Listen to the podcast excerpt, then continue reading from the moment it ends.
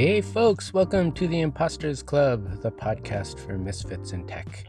There are so many of us, we needed our own club. I'm your host, Teddy Kim. I'm a director of software engineering at an awesome SaaS startup in Minneapolis. And I love meetings.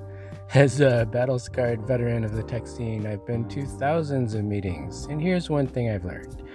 Meetings are like Subway. No, not the Subway you ride to get to work. Subway, the thing you eat after work when you're too tired to care. The thing about Subway is that the food is so banal you simply can't remember a meal you had there. Unless it makes you sick. A sub that makes you sick, well, you'll remember that forever. And ever and ever. Meetings are the same. Most meetings are remarkably forgettable, but sometimes you go to a meeting so awful that it changes you forever. It's like the origin story for the Joker. Before he fell into the vat of acid, he was just a stand up comic. After the vat of acid, well, we know how that story goes. So, before I tell you my story, a little background is in order. I'm a pastor's kid, so I grew up going to church. Every Sunday, I would put on my most uncomfortable clothes and then sit in a straight backed pew listening to my dad preach a 90 minute sermon. Oh, I should mention that he gave the sermon in Korean, and I don't speak Korean.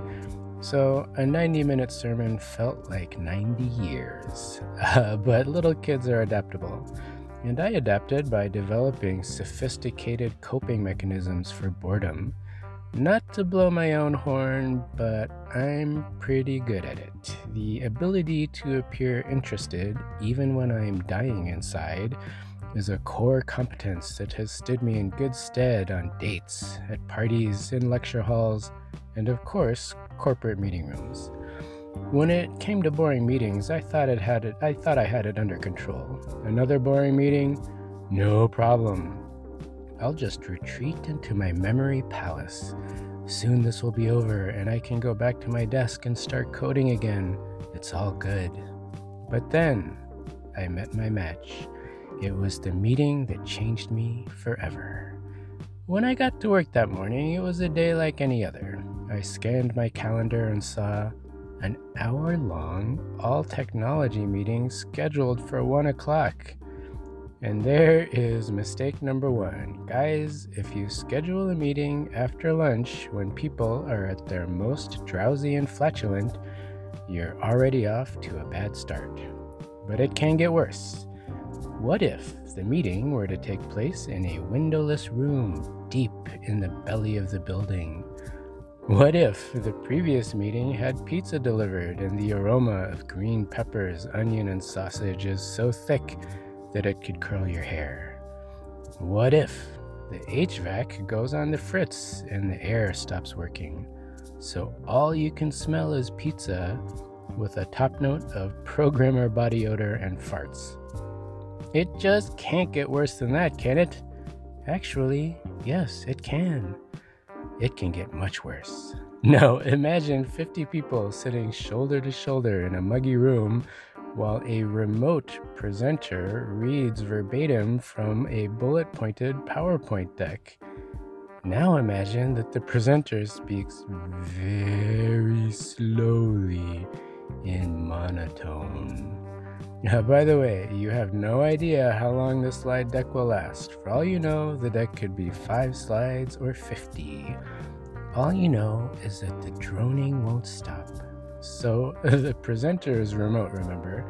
Uh, just a disembodied voice reading bullet points. Uh, there's nobody to direct your resentment towards, so your imagination starts to wander. What does this woman actually look like? Could she be a Gorgon with snakes for hair? If I could somehow show her her own reflection, would she turn into stone and end my torment?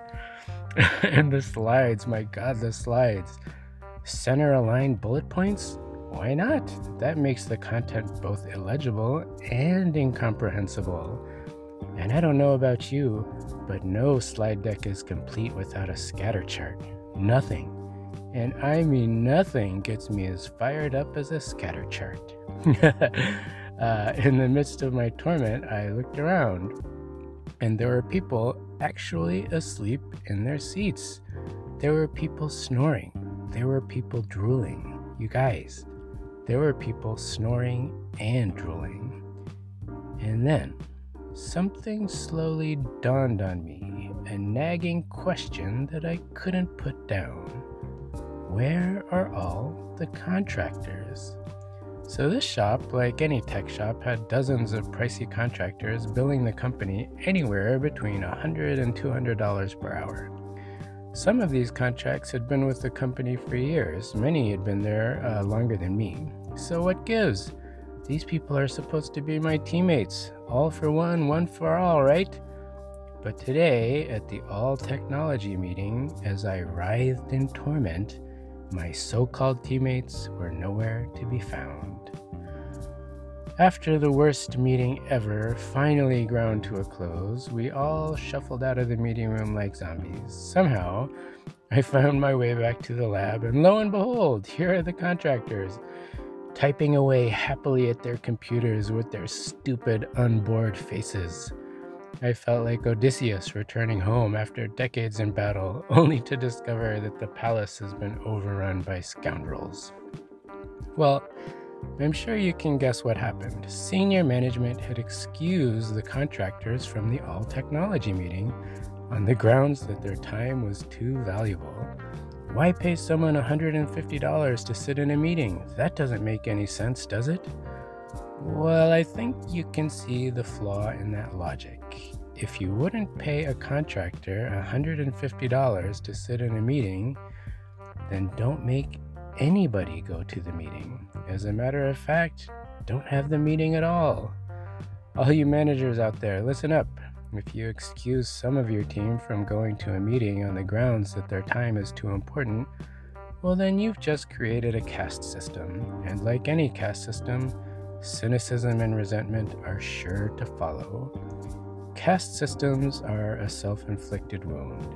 You can do better, so do better. My friends, life is short. Your time at work should be fun and productive. We can get there, but we must all do our part to defeat the evil of banality.